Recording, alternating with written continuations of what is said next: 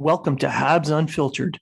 This independent podcast is featured on the Hockey Writers and iHeartRadio, bringing you honest and unfiltered entertainment and discussion on the Montreal Canadiens and hockey news. Your hosts, Matt Smith, Treg Wilson, and Blaine Putney, are proud to be one of your trusted sources. If you are talking about it, so are we.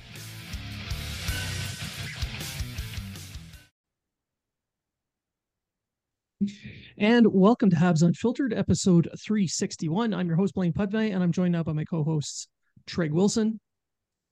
Good day. Matt Smith. Good evening.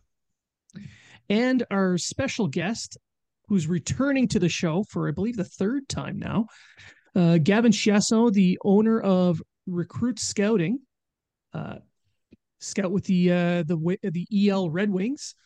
Uh, welcome to the show. Thank you for having me.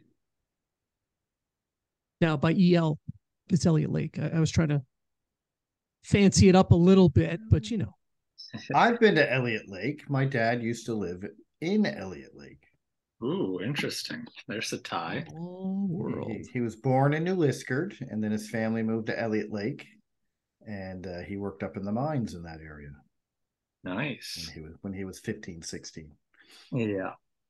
I spend most of my time in Sudbury. I just come up here for the summers, really, and this is probably my final summer here before I uh, start my career after next April. You, let me guess, you're going to head down towards Toronto, London, Barrie. No, looking to stay north or um, Ottawa Valley. Love that area. It is nice in the valley, but there's something to be said about the north. Yeah for sure. Well, it's not the center uh, of the universe. It's just above the center. No, that's right. it's the small of the back. Uh, all right, so uh, in this in, in, this episode, we're going to cover the draft uh, as we have in the last few.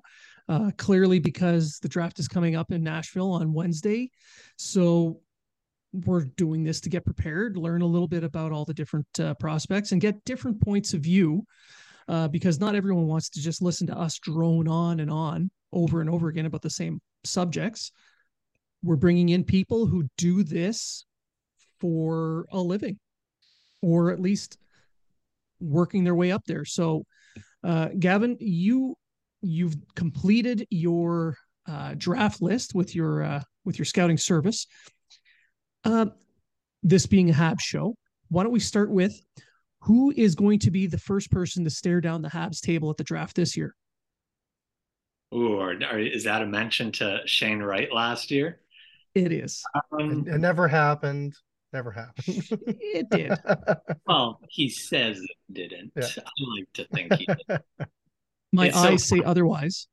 It's so funny too with what happened last year. Like everyone had a certain opinion on Wright, and I sort of had the opposite opinion. Everyone thought like just nicest kid that there's no, and, and don't get me wrong, he is a very nice kid. He just I think there was a little bit of arrogance um, in how he spoke sometimes. And so I had the opposite opinion of people. And then they saw him stare down the draft table and they're like, oh, maybe he does have a attitude problem and this and that. And I'm sitting there, I'm like, that was badass. Like I love that. I thought that was that was you know, pretty cool. Um, but yeah, I think the first person to sort of stare down the table this year uh, really has to do with who's left up on the board. Um, now, it could be Matvey Michkov if he shows up to the draft next week. Uh, there's there's a lot of different theories sort of rolling around on what's going to be happening with Michkov, uh, what teams he's going to meet with, if he's even going to meet with them. Uh, there's a lot of drama. So if he's there, uh, he might think that at five, if Montreal passes on him, he might stare them down. Uh, but you know, it might not be in as dramatic a fashion as Shane Wright. Shane Wright was at least picked fourth. Uh, Michkov might not go until like the twenties. He'd look at Bob, I don't think they'd care. According to Bob McKenzie, he is going to be there the end of this weekend and his agent has said that he's made meetings up with some teams. That's Oh, according to Bob. That that was Bob McKenzie today before he put his Good. draft for either right before or right after he put his draft list in. Gotcha. Okay, good to know that. Yeah, I haven't taken a look at that uh, thing in too much detail yet. I've been very busy today, so it's good to know that. So yeah, I guess he'll be there. So yeah, he might he might stare down the Habs table if he's not chosen fifth, but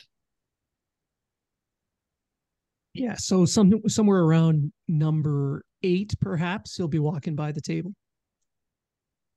Hmm. Perhaps depends how the, those meetings go. Depends how teams feel as well. Uh, to me, there's a lot of top end talent in this class. Like there's a lot. So if you're a team who doesn't want to deal with the potential drama, if you're a team who just feels like, uh, this guy might fit our our you know roster a little bit better, uh, I could see him definitely sliding down to the teens or even the early twenties. Well, that would uh, that would definitely get some tongues wagging.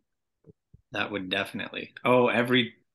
I bet every fan base would just be booing with every team selection if that happened, one after the other. Maybe. So the Habs can Yeah. do what Grant suggested: trade back, get the ninth and seventeenth pick from Detroit, pick say Reinbacher at nine and Michkov at seventeen, and then everyone's happy. Awesome. They still won't be. I don't know. I, I doubt that he's going to get past uh, Washington, but um, you know, it's neither here nor there. Now, looking at your list, Gavin, you have some very interesting setup here. Um, at four, ahead of Michkov, you have Zach Benson. Yes. What is it with Zach Benson that you saw that put him ahead of what may be the greatest potential draft pick in the history of humanity in Matvey Michkov? well, I might be amping him up a little bit. Um, yeah. but I definitely, you know, they're about the same size. They're both about 5'10. Um, but to me, if you look at Benson's track record and you look at his work ethic and you look at how much detail that he has put into his overall game, I don't think anybody could convince me otherwise that that is not someone who has now made a bigger name than Michkov, who I have felt for the past three years, right? We've known about Michkov for a long time in the prospect world. And watching him as like a uh, 15, I guess 15 year old, uh, maybe 16, all the way till now, I have had the same issues with his game that I've wanted to see him clean up. And it feels like he's gotten better and better at his strengths. And, you know, he just, he doesn't really care to fix up areas of his game um, that are not up to par. And don't get me wrong, that's not the biggest of deals in my eye. Um, but it is when it's something as important as like play style. Uh, I find that Michkov plays on the outside very often. Uh, I think when Craig Button was doing his um, his rankings on TV, I was watching it, and they were sort of showing all the highlights of a bunch of Michkov goals and points this season and whatnot. And uh, I remember sort of nudging my dad, who's a big hockey fan as well, and he trusts my opinion on Michkov. I said, from the very first clip, I said, "Watch, I bet you he won't. There's not going to be a clip of him scoring down the middle." And sure enough, everything was from the outside. Um, Michkov does not like to get into any of the dirty areas. And because he's small, that's a little bit of a problem, especially for three years now. He hasn't really pushed himself into as dangerous areas. Uh, it takes a lot of shot attempts, like a lot of shot attempts. Uh, so you see the highlights and you think, wow, this kid is great. But a lot of people aren't really getting to see um, a lot of the plays that he's making that don't pan out. And for for a scout, um, there are times where I'm watching him and I'm like, why? Why like why would you take that shot? Or why not move in? Um, whereas with Benson, I'm just watching one of the most athletic kids in the class who has gotten better over the past three seasons playing with Winnipeg, um, who has just tremendous work ethic, good hands. Um, some people say the skating isn't isn't fully there. I don't know. I don't I don't mind his skating. I think he's a fairly good skater. Um, but someone who just has like he's a dual threat. He can shoot the lights out, but he can also make a lot of plays to the middle. Um, but he can also play down it. Like Benson is not afraid to get into the dirty areas. Uh, and so when I look at the track record over the past three years of both prospects, um, I think that anyone, if they had paid attention to both side by side over the past three seasons, I think undoubtedly they would say Benson is better. Well, Benson does play between the dots quite often. I believe most of his game is between the dots, whereas uh, Michkov, like you mentioned, is outside the dots. And this is where the live viewings, the lack of live viewings is going to hurt Michkov, in my opinion. And that's you you mentioned it a little bit earlier. Well, what's he doing? How is he setting himself up? Why is he making that play? If you were watching live, you'd have a, a more complete picture as opposed to just that that camera angle. You'd be able to see, well, where's the other players? Is he noticing those players? Is he drawing defenders towards him to make a lane for those players. Like the, all these little things. Mm-hmm. Is he even looking to play defense at any point in time? And the answer is no. But the, these are things that you see when you're watching the game live. And that's why scouting these guys on YouTube tends to not work that well. Correct. I I asked the question, uh, or I've been saying uh, on Twitter and asking the question, like, you know, like we know Michkov's talent. There's no denying his talent. We've seen it at the U18. But like I said, we haven't. He hasn't been able to be properly scout. Now we know when the Russian thing happened, a lot of teams pulled their scouts out of Russia. Uh, there are some there. Uh, Bobarov from Montreal, I think it's his father his grandfather is still a, uh, scout with St. Petersburg. Um, but uh, Simon St. Laurent, I don't know if you guys know this guy. It's a guy I follow on Twitter. Anyway, he wrote uh, on Michkov, and he's high on Michkov, but he also says he doesn't do anything in the defensive zone. Like he he doesn't uh, transition through the neutral zone. He never he doesn't carry the puck out of the defensive zone into the offensive zone. He's you know, um, but his statement is too that his talent makes up. Is he's the way I read it. All I kept thinking about was Phil Kessel really if you think about it that that's that's what i thought about i mean maybe not as athletic looking as phil kessel is but uh uh as i read what he read said about michkov like he said is it the vhl or the mhl like the the the lower league the uh the mhl is and the vhl is like okay. Uh, uh, like the ahl yeah. So in the mhl according to him his defense was non-existent. Like he literally just skated into the zone and waited for the puck. Yeah. Um, but but he but he also mentioned which Michkov was that uh, he doesn't repeat his mistakes. He doesn't, you know what I mean? Like he he learns. Um, but he uh, he had didn't really have a lot of good things to say about his defensive and his his uh, transition. So yeah. if you're picking at five, do you really want to pick a player that's one dimensional? It depends. I would say it depends on the talent. Like if he has the talent to score 60 goals, 100 point, Phil Kessel, perfect example. And that's why I brought him up.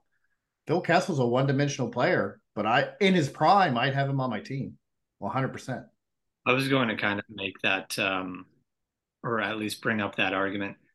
You guys had chosen a kid. I don't know if you guys know him by the name of Cole Caufield uh, in the past few years, uh, 2019 and um, he was noted as being one dimensional, but that one dimensional is the most important, scoring goals. Uh, now Caufield has done magic for you guys. You guys just locked him up. Uh, that's a young kid as well.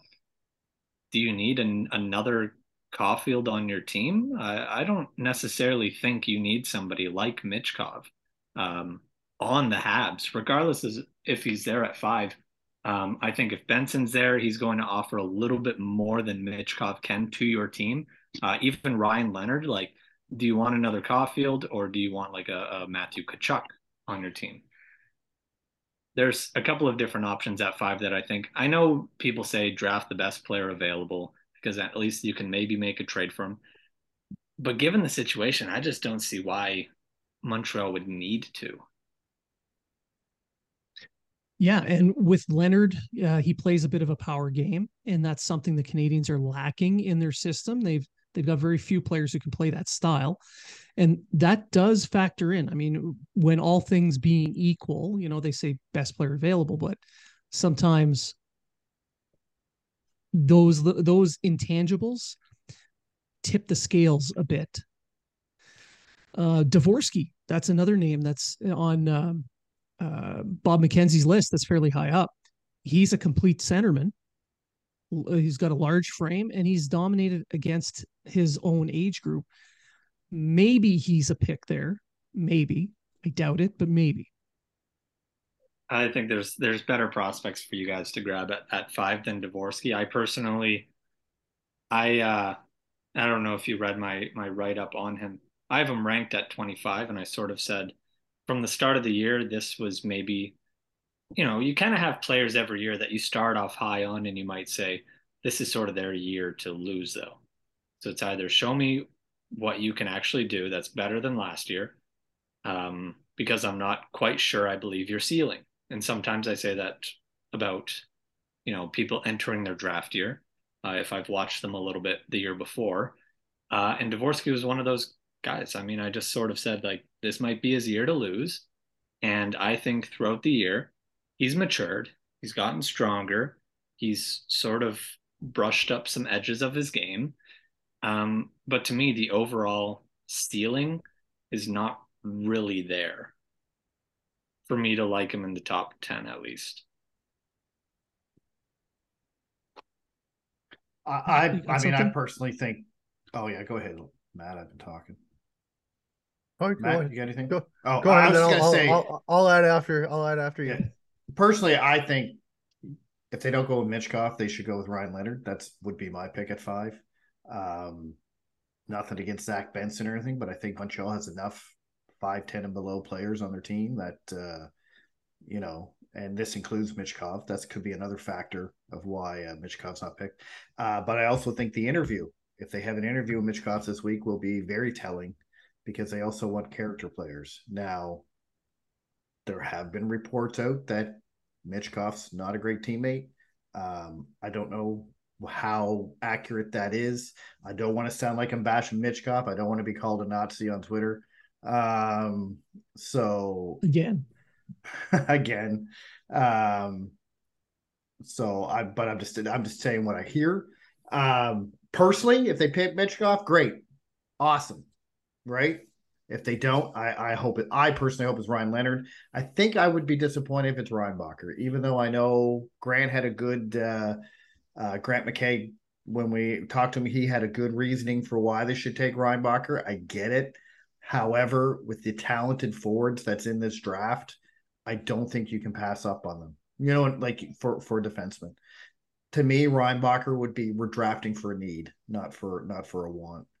And, I personally uh, think there's better defensemen in the draft too. And this I was mean, but gonna, he's right. This, this was going to be my question. But he's right-handed. That's why the other better defensemen are left-handed, and Montreal is chock full of left-handed defensemen. Yeah, I Oh. suppose, but that's really that is really drafting above the skill level. Like for me, I, I only have three defense in the top 20, and it's in that order Axel Sandin-Pellikka, Simashev, and Reinbacher. Um, like Reinbacher's at 20. And like if, if you take a guy at 20 at five, you're really I know he's in some people's top tens, but off of my personal list, I would probably mark that down as a big miss. At least it's not as big as when Ottawa took Tyler Boucher. I am still sad over that. I mean, good for Tyler. Yeah, great for him. Uh, in some regards, I guess. Now, uh, Matt, you, you uh, could you elaborate a little bit on uh, on this part because you did have a question on this.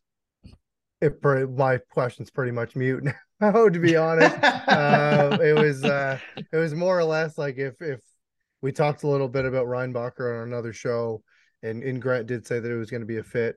Um, there has been reports that maybe Montreal was going to look possibly for a defenseman on the right side, um, and I was just going to bring up Gavin having uh, Sandin-Pellikka at nine, and uh, you know why you have him ranked so high when uh, he's not as high on maybe some other lists.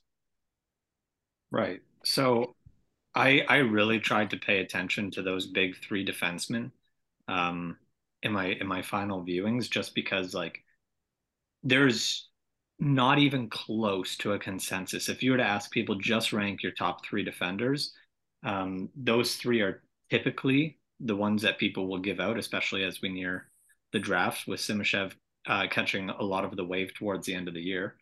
Um, I like Simashev right from the start, but through watching Reinbacher, I felt start of the year to now hasn't really gotten all that much better. Um, and I remember one of our one of our scouts had made the argument in one of the um, draft meetings that we had, and I think he thought he was making a, a, really great point where he said, "Well, yeah, but the Swiss league isn't really like a developmental league; it's a very strong and talented league. Like the Swiss league is about as well rounded as you can get, um, but it's by no means a developmental league." And I think he was trying to use that as an argument. I just sort of looked at it as well, yeah, I can see that. Like he's sort of rounded out his game, but I don't think there's anything elite about Reinbacher that truly puts him uh, onto a first line. Um, to me, like the, the defense is fine, and it's really good for an 18 year old to be like defensively fine. He's not great, but he's fine. He's average uh, in a men's league. That that to me is huge. Um, but then you look at the offense, and I think you know good breakout passes, good good in transition.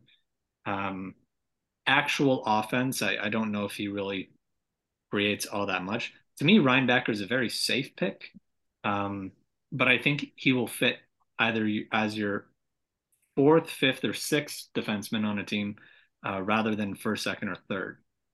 For Simashev, um, sort of similar to Reinbacher, I suppose. There's a little bit more potential. Reinbacher's miles ahead of Simashev right now, uh, but Simashev has a large frame to fill out, and he's tremendous defensively. So even if you put Simashev on your bottom four, uh, at least you know that you're getting a very reliable shutdown defenseman who can play your penalty kill. Uh, and he's got a little bit of offensive flair. I sort of said it at the start of the year. People were like, ah, he's got zero points in the KHL. I'm like, it's the KHL. But when he stepped down to the NHL, uh, you could sort of see that offensive flair a little bit more.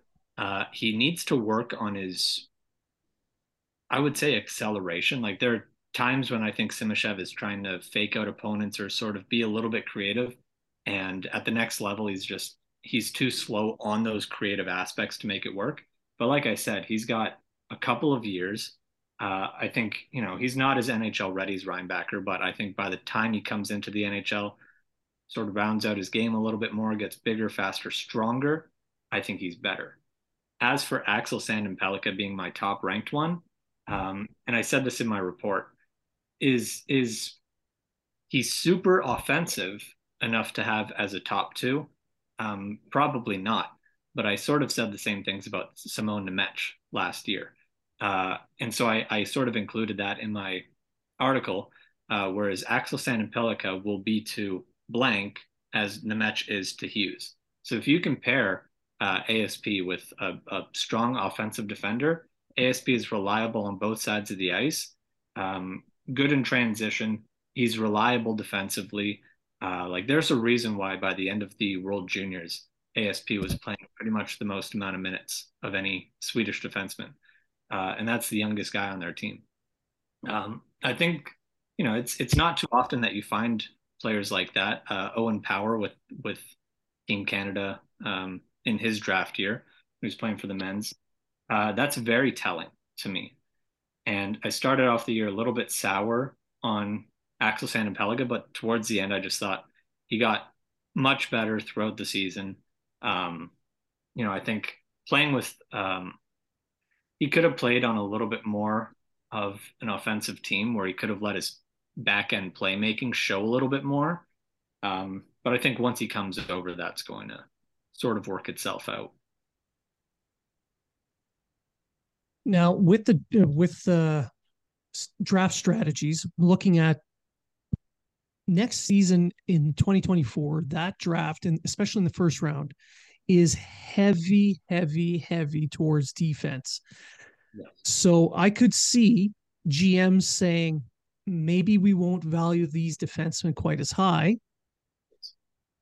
with the comparison to all these forwards that are coming up in this in this draft because this draft is very heavy towards the forwards. Absolutely. So maybe follow a strategy where yeah, I'll pick a defenseman, but I'm not going to make much of a reach for no. that defender. Yeah, and I fully agree with that. I've sort of said halfway through the season watching the 2024 um, prospects sort of come up. I don't know if it was actually halfway; it might have been three quarters. Um, but it's like, man, there's 12 or 13, maybe even 14 defensemen who could be first rounders next year. Like that's how strong um, that defense crop is. And it's sort of funny how like lopsided it's sort of getting in terms of position because you see this year and you might say like ah there's not really any good defensemen. Um, at least no high end ones. And like we could all be wrong about that just because the forward group is so ridiculously strong that these defense are struggling to contain them.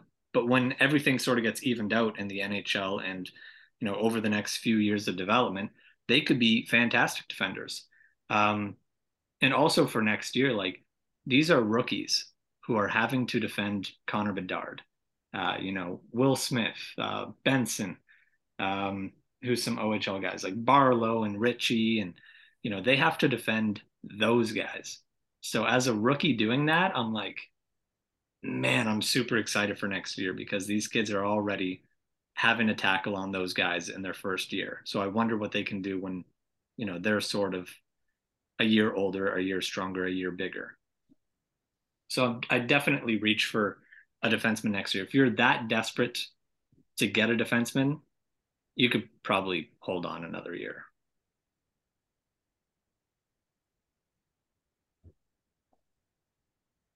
Okay. Matt, did, did you have something? Yeah. Um, other than Michkov, who do you think could slide? Well, my ranking has Andrew Cristall at eight. Um, I don't know where he ended up on Bob's. I guess I didn't really search him out on there. Um, but I cannot believe uh, that people are not as high on Cristall. Uh, some people have sort of said, I don't know if his game's going to translate. I don't really see how they think that. Um, I've said since halfway through the season that he's he's for sure a lottery pick at least. Um, there's not many players that are as dangerous offensively as Cristall is. And I know that the skating isn't like top end or anything, but he's still a smart skater. In fact, in 2020, uh, Craig Button, all of those big guys um, about Cole Perfetti said he has Einstein like hockey IQ, and he's one of the most dangerous players in the draft. And I don't know how that comparison hasn't been made to Cristall.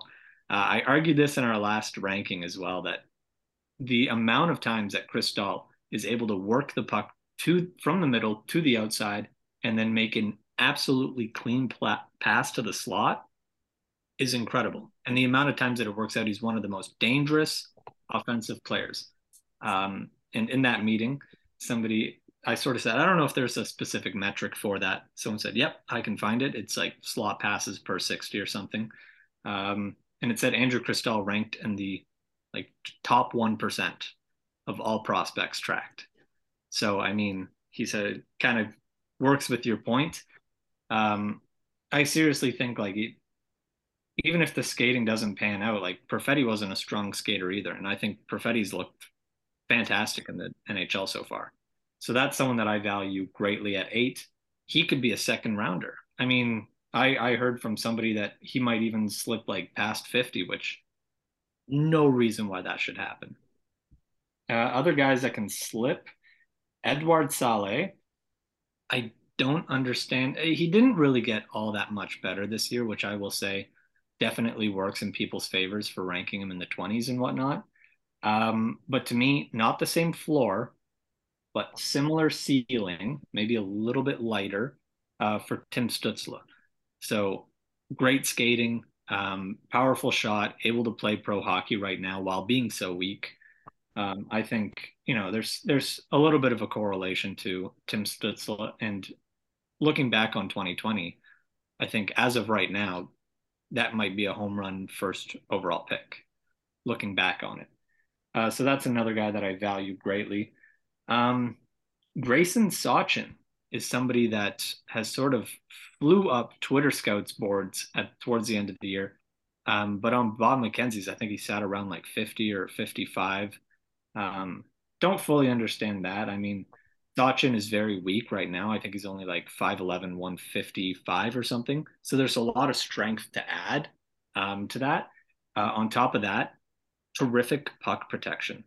Like he tries to do too much, and I hate that about him because uh, he really just it's so infuriating when you're watching a kid open himself up for a golden opportunity and pretty much think like one more deke come on i can i can do one more silky thing uh, which really pisses me off but i also think that that is very easy to round out because once you start moving to the next level you're going to get shut down even more than you are now and coaches are going to rip your head off if you do it um, but he has enough high end skills to sort of make it work. He's another dangerous player with a lot of slot passes.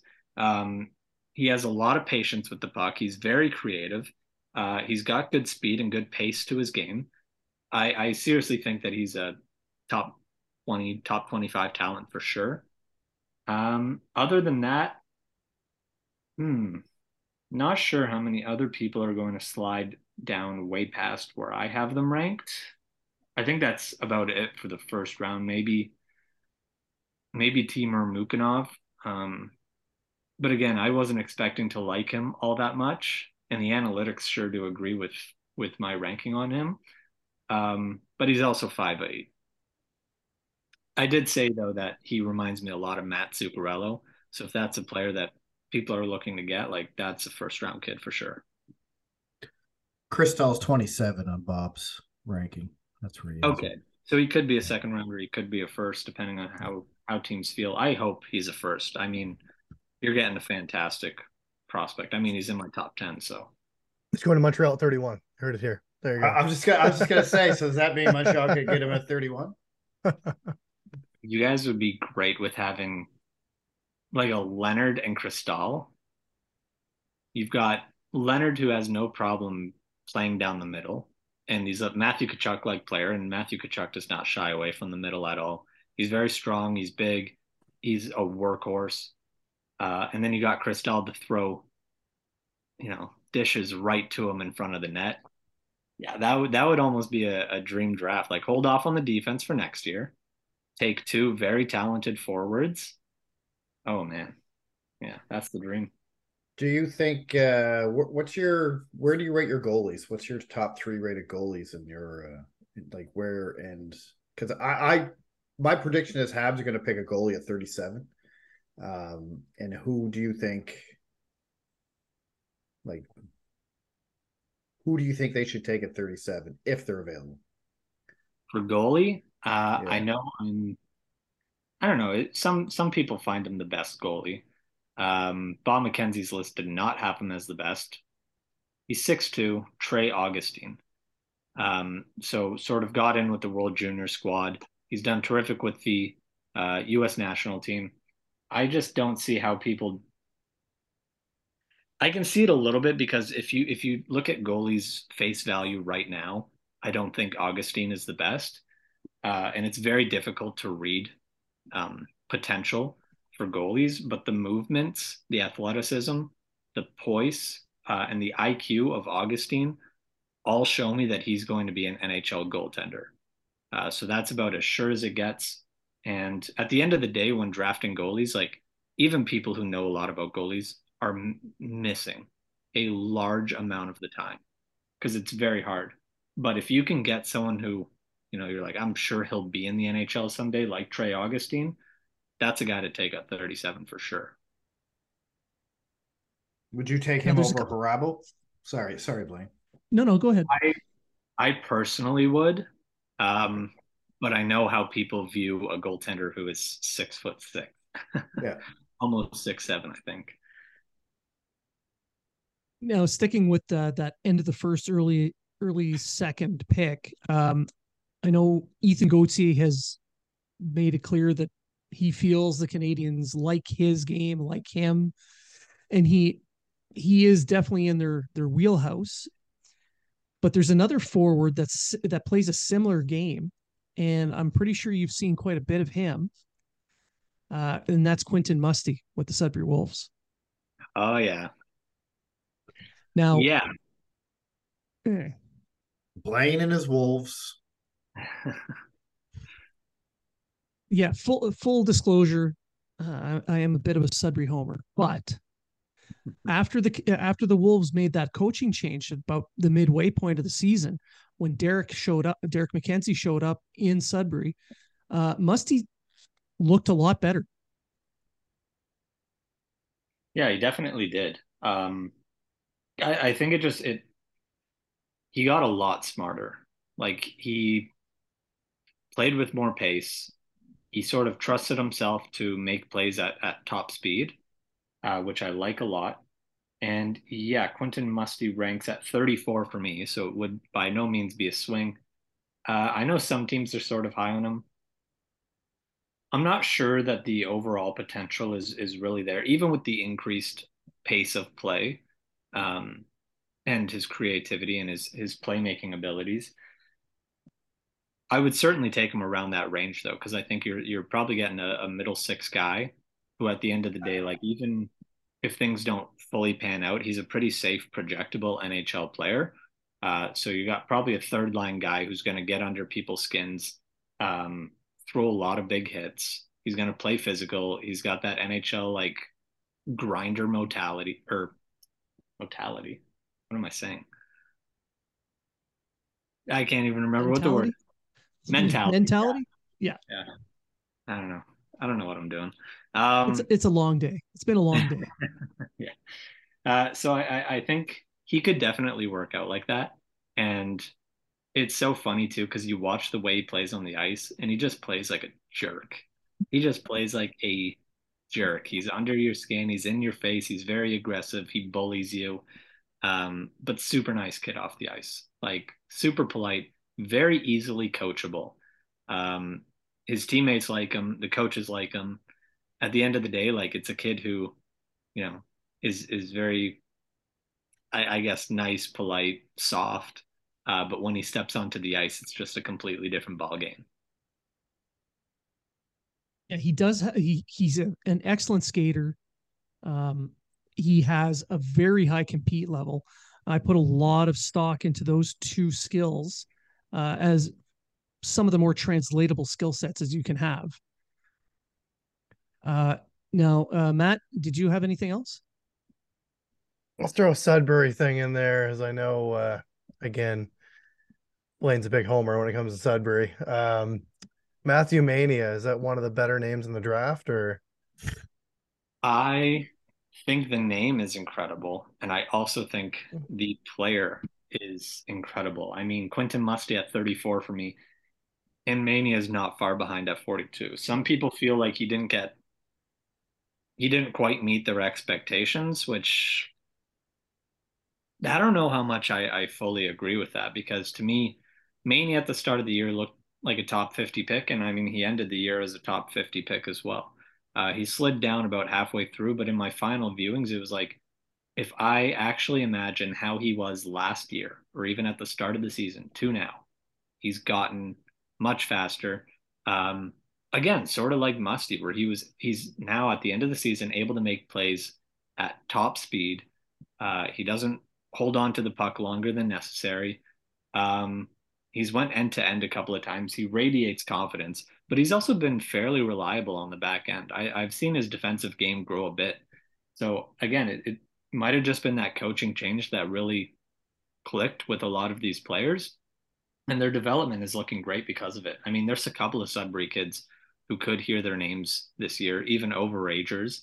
Um, so I think Sudbury's going to have a super strong team over the next few years. And uh, again, that's going to build these players' confidence. Uh, now you're on a winning team, you're putting up more points than ever. Uh, that's great for development. I think that uh, well, the last few drafts, uh, people have been showing up uh, wearing costumes and supporting the players that they they've been watching in junior. If there's not a couple of people showing up dressed up with uh, mania T-shirts, looking like Macho Man, uh, Macho Macho Man Randy Savage, um, that that's a mistake. Does he rip his jersey off when he scores? Like, does he do the whole Hulkamania? He should. thing? He That'd should. Because if, he- if he doesn't, that's a whole missed opportunity. That would be. Yeah. Just just Yeah. think of the uh the the merchandise you can sell on that. I also wanted to bring this up just because we're talking about a late first opportunity. Um, we talked about Quentin Musty. Now, let's say for fun that you guys do take Leonard at five, which some people think that's a bad pick. I don't at all. I would love that pick.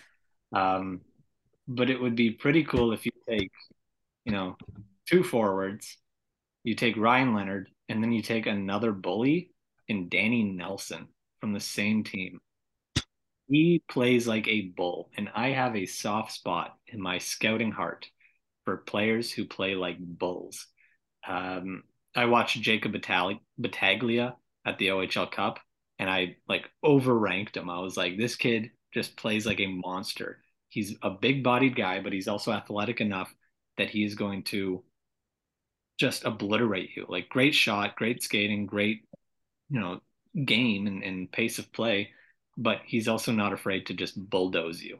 And I think Danny Nelson is in that same regard. So if you're looking for a heavy hitter who's going to play a heavy game, Danny Nelson's also a, a name to look out for. And he was one of those guys that kind of had to play down in the lineup because he was overshadowed by guys like uh, Moore and Smith, right? And so, Right. and he still put up decent numbers. Yes. Yeah, he's a bull. And I, if I'm an NHL scout in the late first, I think I finished with him at like 33. Yeah. Um, I would take him just, just cause like you, you want those kind of guys.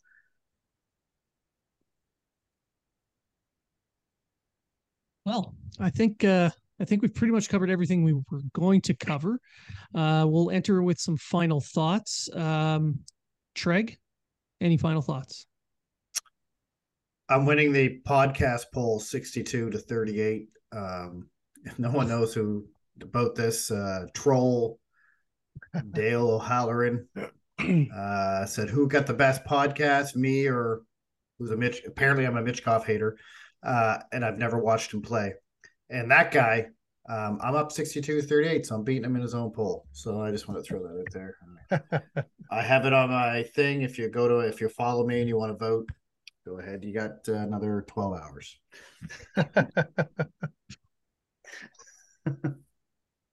Uh, lovely. Okay. Uh, Matt, how about you? I got nothing further. Uh, thanks. Just to say thanks for Gavin uh, coming on. Oh, and yeah. Thanks for coming on, it's uh, it's nice to it's nice to have different opinions of different uh, scouting services uh, and, and to be able to have these conversations and uh, kind of see how one guy falls and and one guy might be really high on your list and maybe not so much on the other. So it's always interesting to uh, have these conversations. So thanks for coming on. Yeah. Thanks for having me. Actually, let me do this before we go, just because we always Yeah. talk about quick fire. Gavin, who's Montreal taking at five? Oh man, if he's available, I just look down. I want you to take Will Smith. If in some world he's available at five. Blaine. Uh, Will Smith is my top choice. Matt. I think they're picking Leonard. I think depending on the interview, they're going with Michkov or Leonard. Michkov's interview goes well. They're taking him. I, I don't think Smith's going to be there. That's the only reason why I'm not saying Smith.